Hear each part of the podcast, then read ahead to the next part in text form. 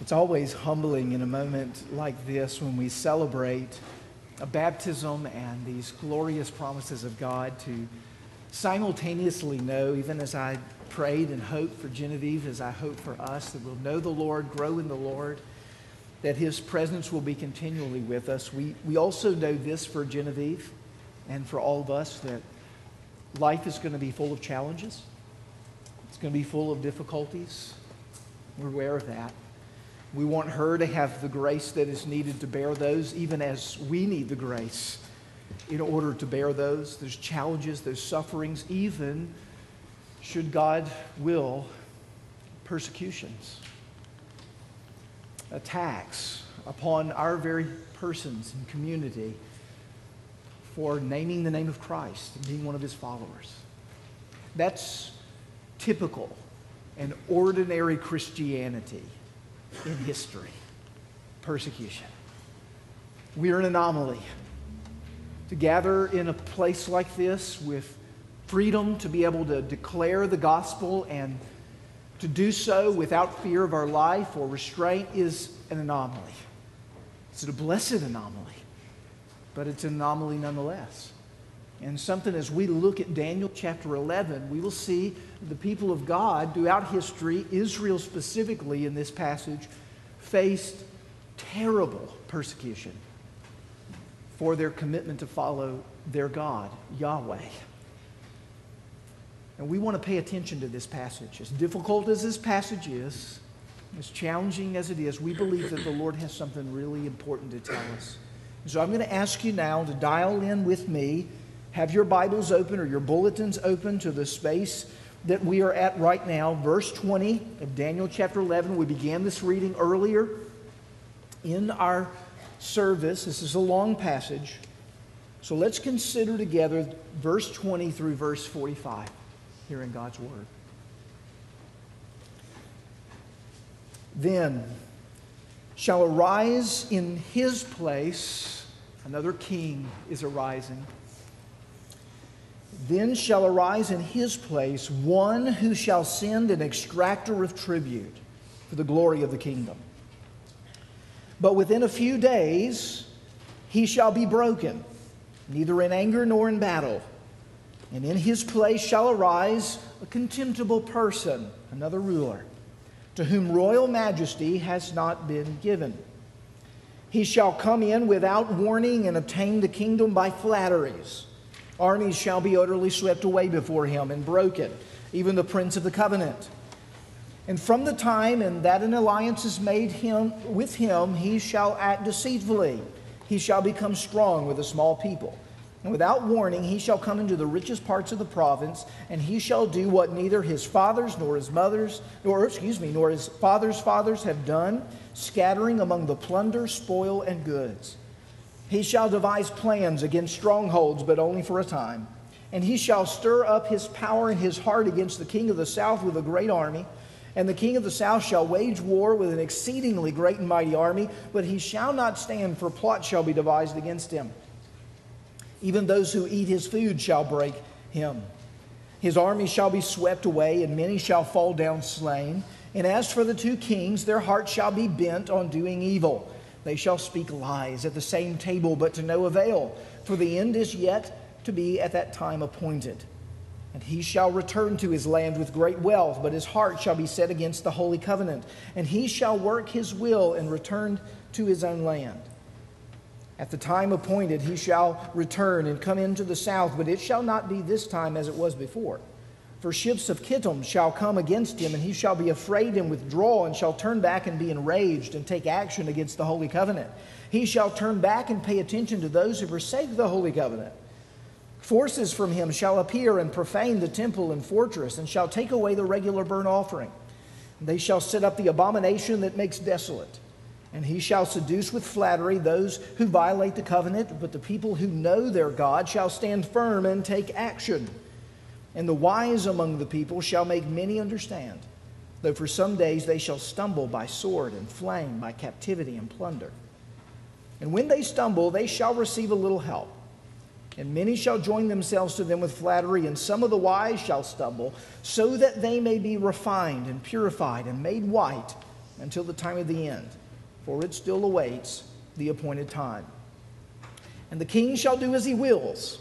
He shall exalt himself and magnify himself above every good, and shall speak astonishing things against the God of gods. He shall prosper till the indignation is accomplished, for what is decreed shall be done. He shall pay no attention to the gods of his fathers, or to the one beloved by women. He shall not pay attention to any other God, for he shall magnify himself above all. He shall honor the God of fortresses instead of these. A God whom his father did not know, he shall honor with gold and silver, with precious stones and costly gifts. He shall deal with the strongest fortresses with the help of a foreign God. Those who acknowledge him, he shall load with honor. He shall make them rulers over many and shall divide the land for a price. At the time of the end, the king of the south shall attack him, but the king of the north shall rush upon him like a whirlwind, with chariots and horsemen, and with many ships. And he shall come into countries, and shall overflow and pass through. He shall come into the glorious land, and tens of thousands shall fall, but these shall be delivered out of his hand. Edom and Moab and the main part of the Ammonites. He shall stretch out his hand against the countries, and the land of Egypt shall not escape. He shall become ruler of the treasuries of gold and silver and all the precious things of Egypt, and the Libyans and the Cushites shall follow in his train. But news from the east and the north shall alarm him. He shall go out with great fury to destroy and devote many to destruction. And he shall pitch his palatial tents between the sea and the glorious holy mountain Yet he shall come to his end with none to help him. The grass withers and the flower fades, but the word of our God will stand forever. Amen. Let's pray together. Father in heaven, this is your word, and we receive it as your word, which means that it is for profit it means that it is for blessing. It means that it is for instruction, that it is for rebuke and correction, that it is for training in righteousness, and that you have a reason to equip us for every good work from this particular word. We would ask now, in the brief moments that we have together, that you would expand our minds and our hearts and heighten our attentions, that by the work of the Spirit, in the Word of God, we might indeed have an encounter with you, the living God. We pray this in Jesus' name. Amen. Well, as you could tell, maybe even just then from my prayer, I feel it important to remind us that all Scripture is profitable. Certain moments we really need to be reminded of that. This is one of those moments. As I was somewhere in verse 33 to 45 and your attention totally drifted, and you were wondering what in the world of profit is going to possibly come out of this text. No, I'm not reading your mind, but I am. Of what it was that went on through our heads. And I can tell you, for some of us in this room, that happened. And for others of us, you're not alone. That did happen. And the realization is there are some passages of Scripture that are difficult. Is that right? You ever find the Scripture difficult? It's okay, this is a safe community. Yes, okay. I find the Scripture difficult. I'm going to be quite honest. It's kind of my day job, and I still find it difficult. You know, I have a master's of divinity. That sounds so like smart. When I read Daniel 11, I, don't, I feel like I'm a master of nothing. Like nothing. I read it, I'm humbled by this text. There's so much going on in this text. There's no way I could possibly understand everything that's going on in this text. I'm humbled by it. That's part of what the scripture is supposed to do. It's supposed to humble us. And in fact, as it humbles us and as we realize, well, wait, this is not just the sweet, savory, easy, accessible sections of Scripture, but all Scripture Paul tells Timothy in 2 Timothy 3:16, all scripture is profitable for teaching, for reproof, for correction, for training in righteousness, that the man of God might be equipped and able to carry out every good work. That's the goal of all scripture. Paul also says this in Romans 15:4. Listen to this. For everything that was written in the past was written to teach us. Speaking of the Old Testament, that's what Paul is talking of here in Romans 15. And here's what he says comes through that. So that through the endurance taught in the scripture, seeing the endurance that's taught in the scripture, and the encouragement that they provide, the study of the Old Testament, we might have hope. That's how Paul puts it in Romans chapter 15. Now, I think that's actually God's design in Daniel chapter 11. He wants us to profit with encouragement and endurance that we might have hope. Okay? And that's really important because it takes some stamina just to get through Daniel 11. Okay, there's a test on the front end of just staying alive to the word as you're reading it. But Daniel 11 is actually talking about staying alive in the real fight of faith. The difficulty of the fight of faith. That the fact of the matter is, we're in the midst of warfare all of the time. We talked about this in Daniel 10 last week, if you were with us, where Daniel through the revelation of a divine being who showed up on the scene, is now in Daniel chapter 11 recounting for him the vision that he needs to see about the future. And it's a very distant future from the position that Daniel is in as he's receiving this vision, but it's pertinent to his concerns and it's pertinent to his worries for the people of Israel. The people of Israel have returned to the land of promise, the land of Canaan. They have been in exile for over 70 years in Babylon. They've gone back now, and under the rule of Zerubbabel, they have built the wall of the city of Jerusalem back. And they have now begun, just, just started in on the work of rebuilding the temple when all the wheels kind of fall off and the various nations around Israel begin to bicker and complain and get frustrated that Israel won't partner with them in this work. And Israel saying, No, this is a work that we're called to specifically. And they appeal to Cyrus back in Persia, who gave them their freedom. And he says, Listen, if you do your history, you'll find out these people of Israel, when they have a temple and they're a power, they're a thorn in all of our sides, and their God's really with them, and you don't want this to happen. And sure enough, they've caused a halt to the building of the temple, and Daniel cries out to the Lord on behalf of the people. And that's when this divine being shows up in Daniel 10, who comes on the behalf of Daniel's prayers. And in Daniel 11, he says, he says, I want to peel back the curtain of history for you. And I want you to see where things are going. And what he gives him is what we see here in Daniel chapter 11. And we'll see the remnants of this spill over into Daniel chapter 12 as well. Now, what's interesting in, about this particular section uh, of Scripture is that it is um, very different from the way that we would typically approach uh, many of the texts that have to do with history being spoken in the Old Testament. Because this text is not about something that's in the past, it's really prophetic about something that's going to happen in the future. But from our vantage point, it's history. So much of what has happened here in Daniel 11 that we're going to unpack here in just a second is actually something that's already taken place. So, from our vantage point, it's history, but from the vantage point of Daniel, when he's receiving it, it's future. It's actually prophecy. Now, what is prophecy? It's important for us to wrap our heads around that. Well, prophecy we tend to think of is as foretelling the future. God's prophets tell us what's going to happen down the pipe. And that is a part of what prophecy is.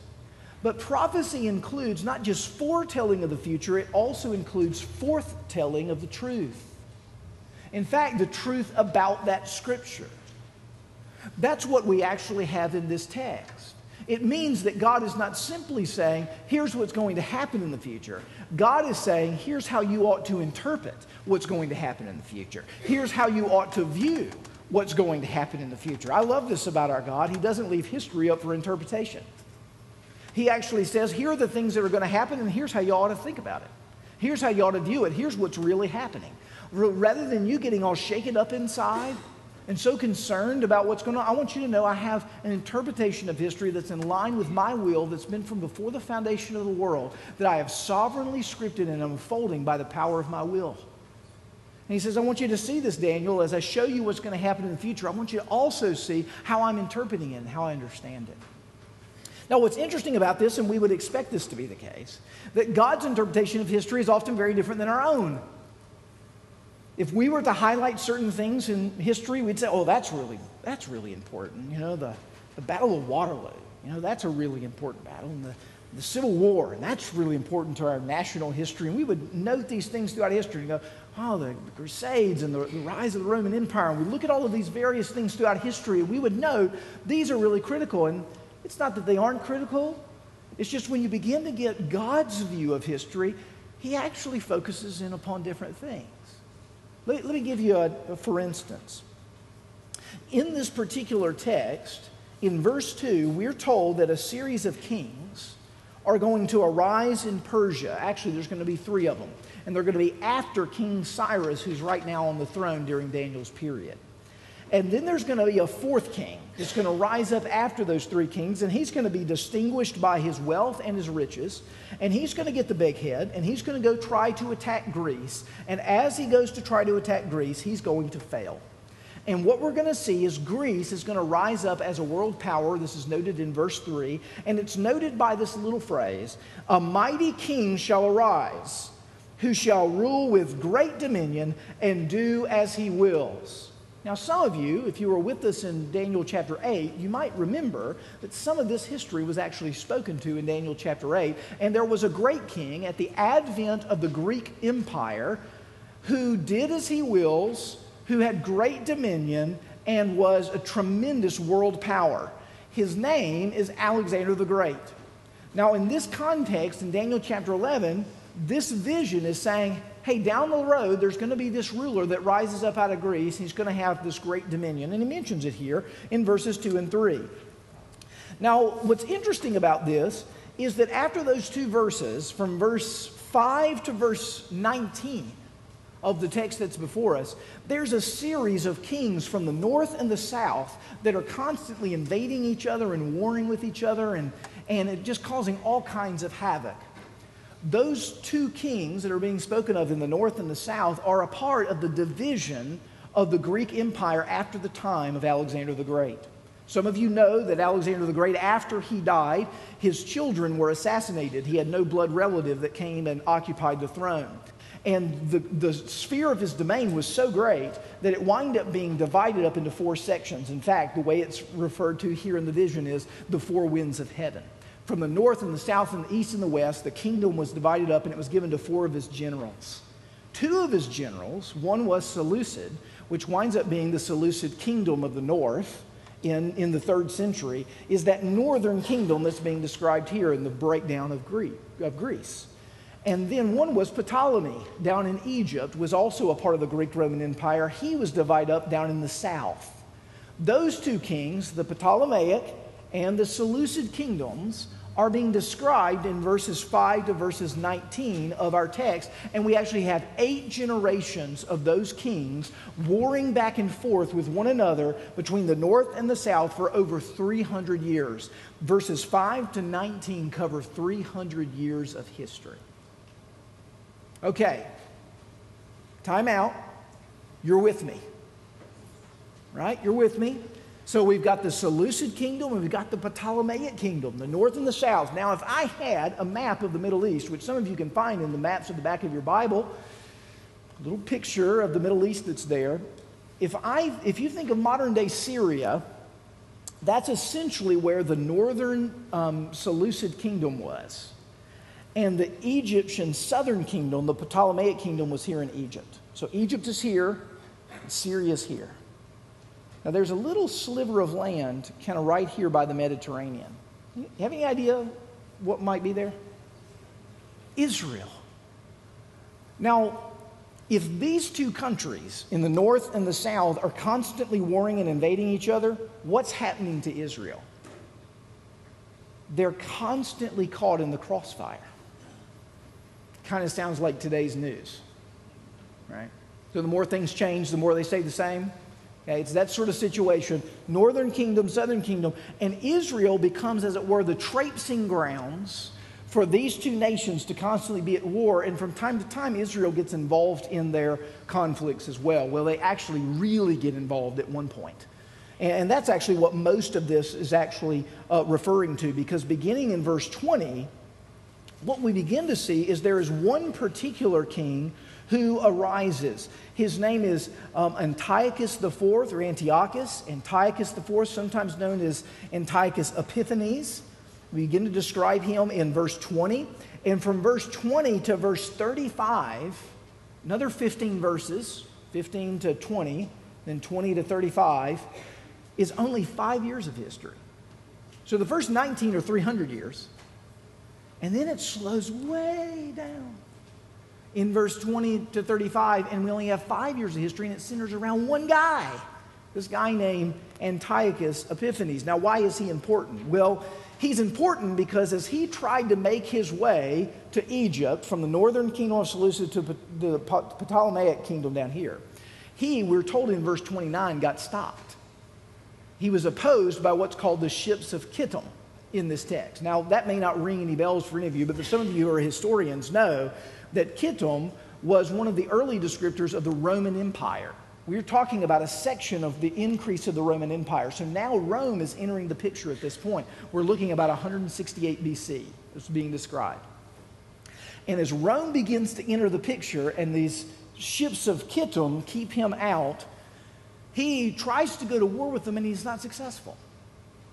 And this Antiochus Epiphanes decides, enraged that he wasn't able to get down to Egypt to conduct his battle, he turns his anger towards Jerusalem.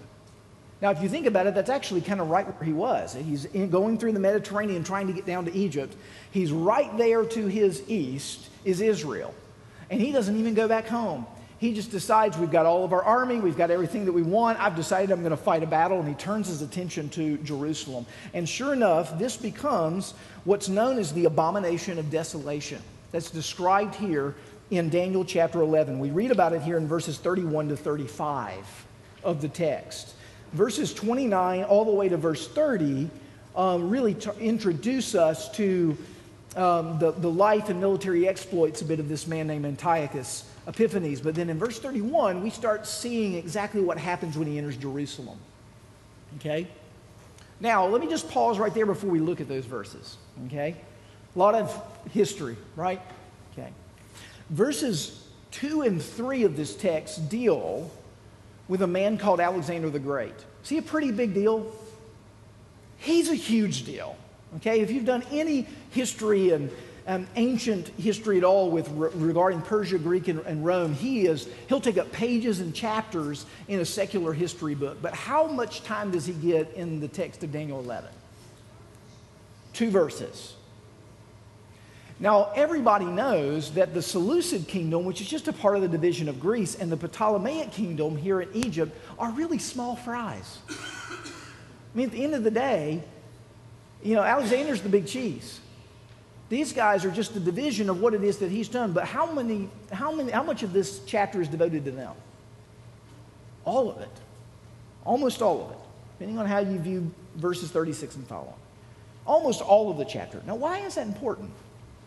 It's important because it gives us God's view of history the things that we often think are so critical in history and what secular historians spend a tremendous amount of time unpacking and dealing with in the writing of their histories is becomes a little footnote for the vision here in Daniel chapter 11 but for the things that are connected to redemptive history though looking very small in the eyes of the world very small fry in terms of their king and kingdoms these are the things that God spends a lot of time spilling ink on and he wants us to know about. Now, let me put this in perspective. God's writing a history of the first 15 years of the 21st century. According to the kind of weight and emphasis that we're seeing God give in Daniel chapter 11, he'll spend a good half verse on America. And he'll wax on about South Sudan and China and Nepal and India why? Because the gospel's growing like wildfire there. The front end of the kingdom is being pressed there. Revivals are going on there. Persecutions and attacks for the faith are happening there. What is that dialing us into? It's dialing us into what really is important. Of looking, as we talked about last week, to the battle underneath the battle and looking to the unseen rather than the seen to determine actually what's really important. So Daniel 11 kind of displays that for us on the page. All of these many generations of kings, and you can go through it through these two empires and these, eh, all of this fight around Israel that historians spend very little on is the dominant focus of Daniel 11. And what we spend so much time on and think about gets a footnote in Daniel chapter 11, and it's an instruction to us. That sometimes the things that we think are so important are not the front end of the battle where the kingdom of God is going. Some of the things that are, that are hitting the headlines are not the things that are making redemptive history.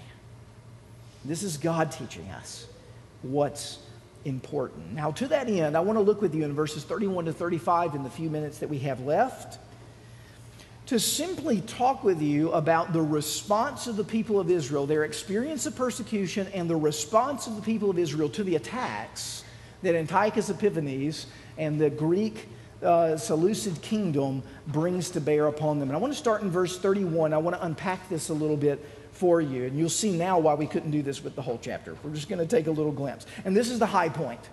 Um, this is the high point of this particular history. Verse 31 it reads this way Forces from him, that's Antiochus that's being spoken of there, forces from him shall appear and profane the temple and fortress and shall take away the regular burnt offerings.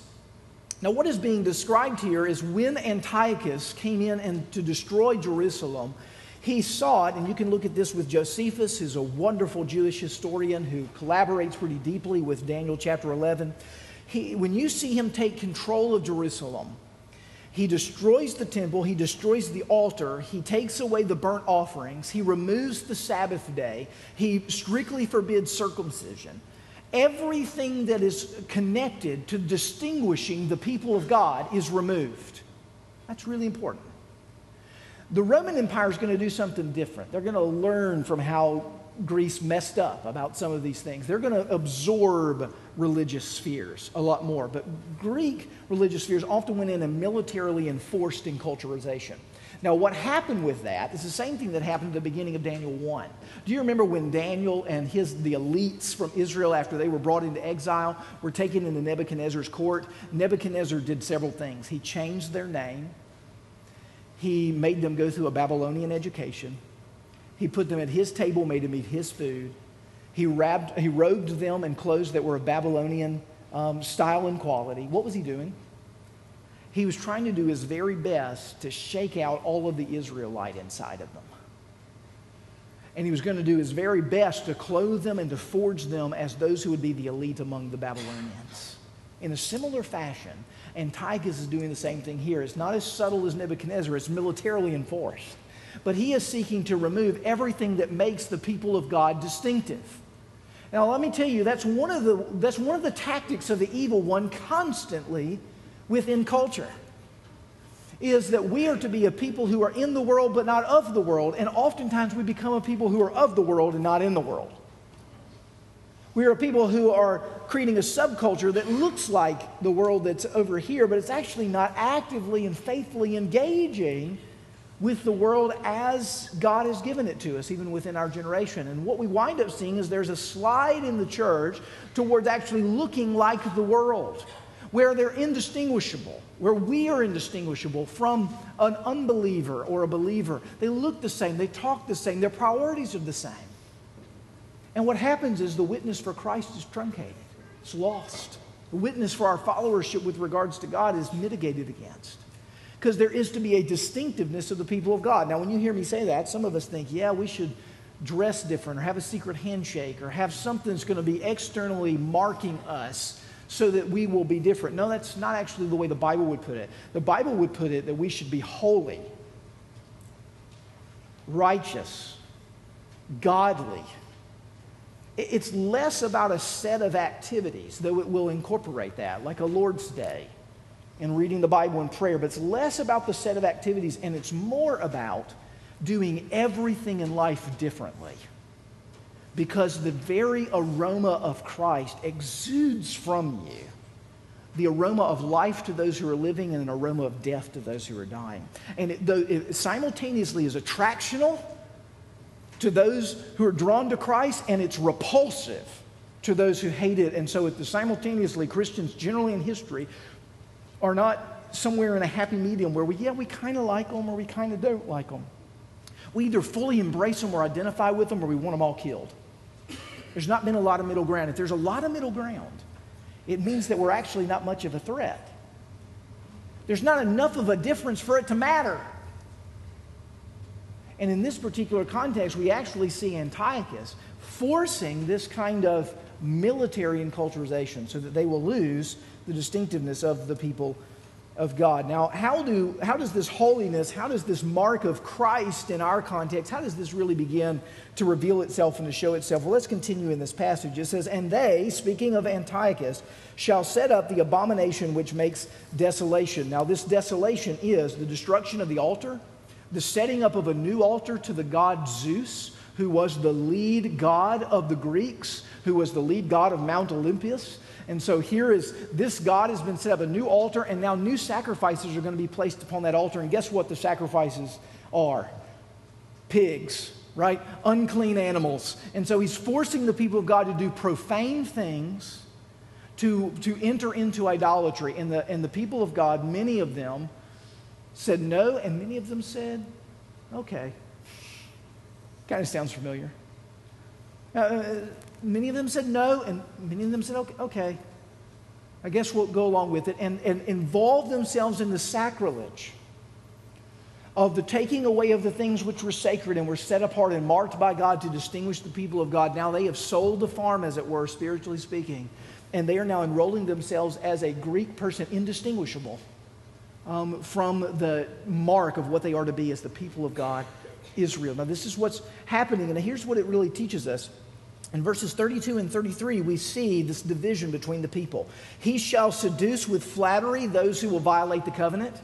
Those who are more than willing to just not go along with what God says, he will seduce them by flattery. If you know the history of Antiochus, you know he, he offered empty promises, he gave goods and services to kind of woo you into his camp. But, notice this the people who know their God shall stand firm and take action. That's how they're described. But the people who know their God will stand firm and take action. Now, let, let me tell you something. This is what happens, and it's going to happen sooner or later in our context because it's just the way it is. Okay? It doesn't matter what era in church history we're in. The true people of God are revealed when persecution comes knocking on the door. That's just what happens.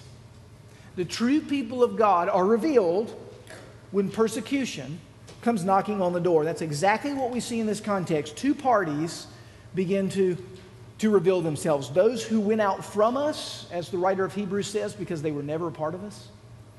They left us because they were never spiritually really a part of us. They said things with their lips, but their heart was far from me. These are people who left the faith, violated the covenant, gave themselves over to the world, and there were those who knew their God truly knew him, resisted or stood firm, and took action.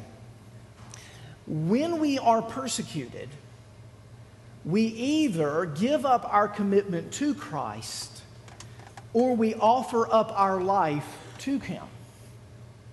We either give up, as it were, to our Christianity or we give towards our Christian commitment, one or the other the Spirit is either forged within us or it falters. And in that moment becomes a kind of fish or cut bait moment in the spiritual life. And many of us have projections and conjectures about what it is we think we'll do in moments like that. Um, and uh, one of the great ways to test that is how you're doing in little moments now. When you're slightly embarrassed by your faith, when a neighbor makes fun of you, or you're shy about speaking of Christ when you know the person next to you doesn't love him and is against him, what is your inclination? Is it always cower? Or is it to move forward? Is there courage there or is there not? That's one of, that's one of the questions actually this text is, is raising because in those moments, something gets revealed, something comes to the surface. The, the, the mushy middle of what we see in American Christianity, which is people who can be tangentially connected to the church and pretty much live like the world, will go away when persecution arises. It'll just happen. It's just the way it works. And it's, it's God's way, as we see in this text, of purifying His church. It's His way of bringing to the, to the top, as it were, the cream. Those who are truly with Him, those who are truly committed uh, committed to him. And we're told that these are people who take a firm stand and they take action. And one such family, in the context of Daniel chapter 11 and the history that unfolds, appears in 167 BC as the Hasmonean family. Now, that name probably doesn't ring a bell to many of you, but it will in a second.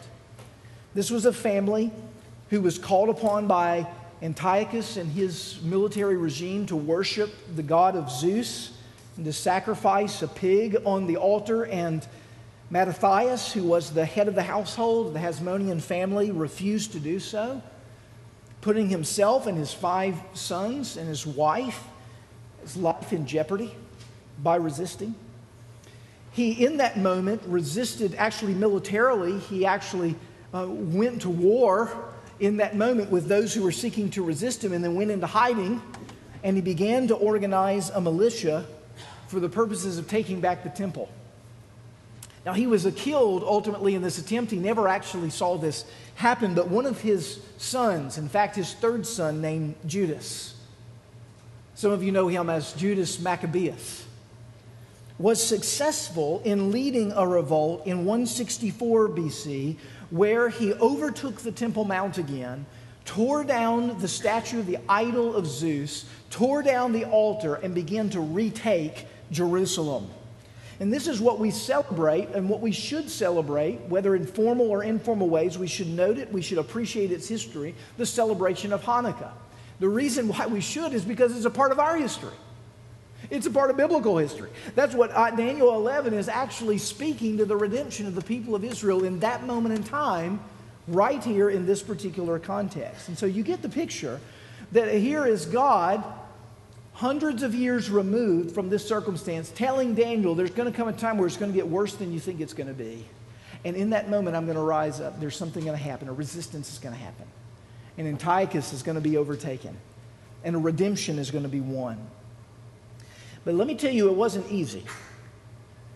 The estimates are there are about 80,000 Israelites who died under Antiochus Epiphanes' rule because they resisted worshiping Zeus and sacrificing on that altar.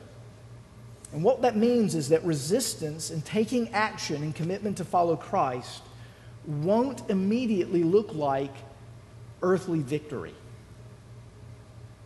And it actually will cost most their lives before it's victorious. That's really what this history is saying. That there was a victory, but on the heels of 80,000 people who died and faithfully resisted and who kept covenant with the Lord. And of course, this should come as no surprise because Jesus in Luke chapter 9 says nothing short of this. If anyone would come after me, he must deny himself and take up his cross daily and follow me. For whoever wants to save his life will lose it, but whoever loses his life for me will save it. Jesus says this is the very message of the kingdom, the very pathway through which the kingdom is advanced. It's advanced through the blood of God's people.